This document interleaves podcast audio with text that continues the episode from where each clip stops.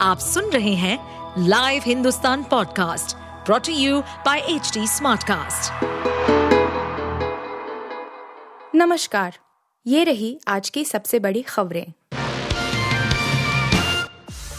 LPG cylinder 103 रुपए हुआ महँगा करवा चौथ के दिन झटका। करवा चौथ के दिन ही एलपीजी सिलेंडर उपभोक्ताओं को महँगाई का करंट लगा है।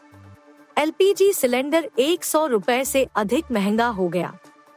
यह बढ़ोतरी 19 किलो वाले कॉमर्शियल सिलेंडर में हुई है। यानी इसका इस्तेमाल करने वाले उपभोक्ताओं को झटका लगा है। जबकि घरेलू एलपीजी उपभोक्ताओं को महँगाई से राहत मिली है। गाजा में जमीनी हमलों को अंजाम दे रही इजरायली सेना हमास के सुरंगों में बने ठिकानों पर कहर बरपा रही है। सुरंगों के इन नेटवर्कों के अंदर हमास आतंकियों और सेना के बीच लड़ाई जारी है। मंगलवार को भी यहाँ दोनों पक्षों में भारी गोलीबारी हुई। सेना ने कहा कि उसने आतंकियों के 300 ठिकानों को नष्ट कर दिया है। सेना ने उत्तर पश्चिम गाजा में हमास के ठिकानों पर सोमवार रात से मंगलवार तड़के तक हवा, समुद्र और ज़मीन से हमले किए। यहाँ सेना ने सोमवार को दो दिशाओं से हमला किया था। वर्ल्ड कप मैच के दौरान और बाद में होने वाली आतिशबाजी का मज़ा दर्शकों को मुंबई और दिल्ली के मुकाबलों में नहीं मिल सकेगा।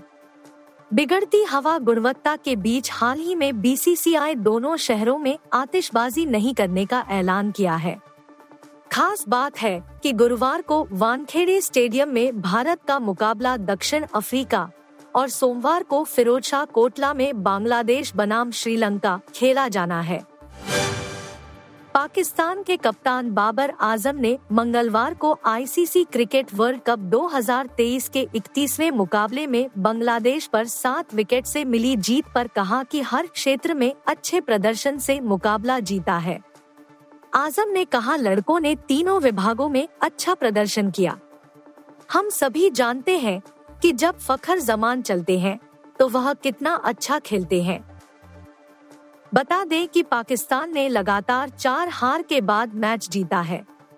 पाकिस्तान की टूर्नामेंट में यह सात मैचों में तीसरी जीत है। बाबर ने कहा कि हम बचे हुए दो मैचों को जीतने की कोशिश करेंगे। इस जीत से संभवतः आने वाले मैचों के लिए आत्मविश्वास मिलेगा। साल 2023 सिनेमा के लिए कलेक्शन के नज़रिए से काफ़ी अच्छा रहा है।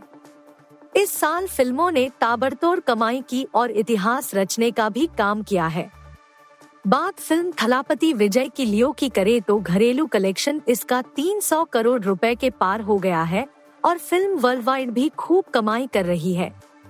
रजनीकांत की जेलर ने ग्लोबली 600 करोड़ से अधिक की वर्ल्ड वाइड कमाई की थी।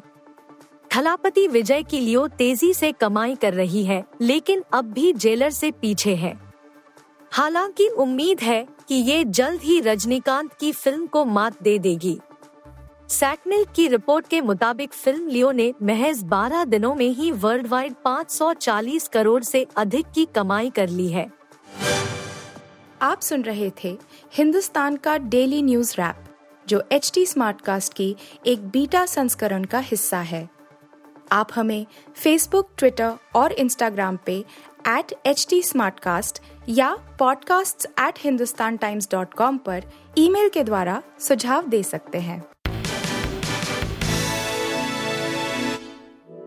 इस पॉडकास्ट पर अपडेटेड रहने के लिए हमें फॉलो करें एट एच हम सारे मेजर सोशल मीडिया प्लेटफॉर्म्स पर मौजूद हैं।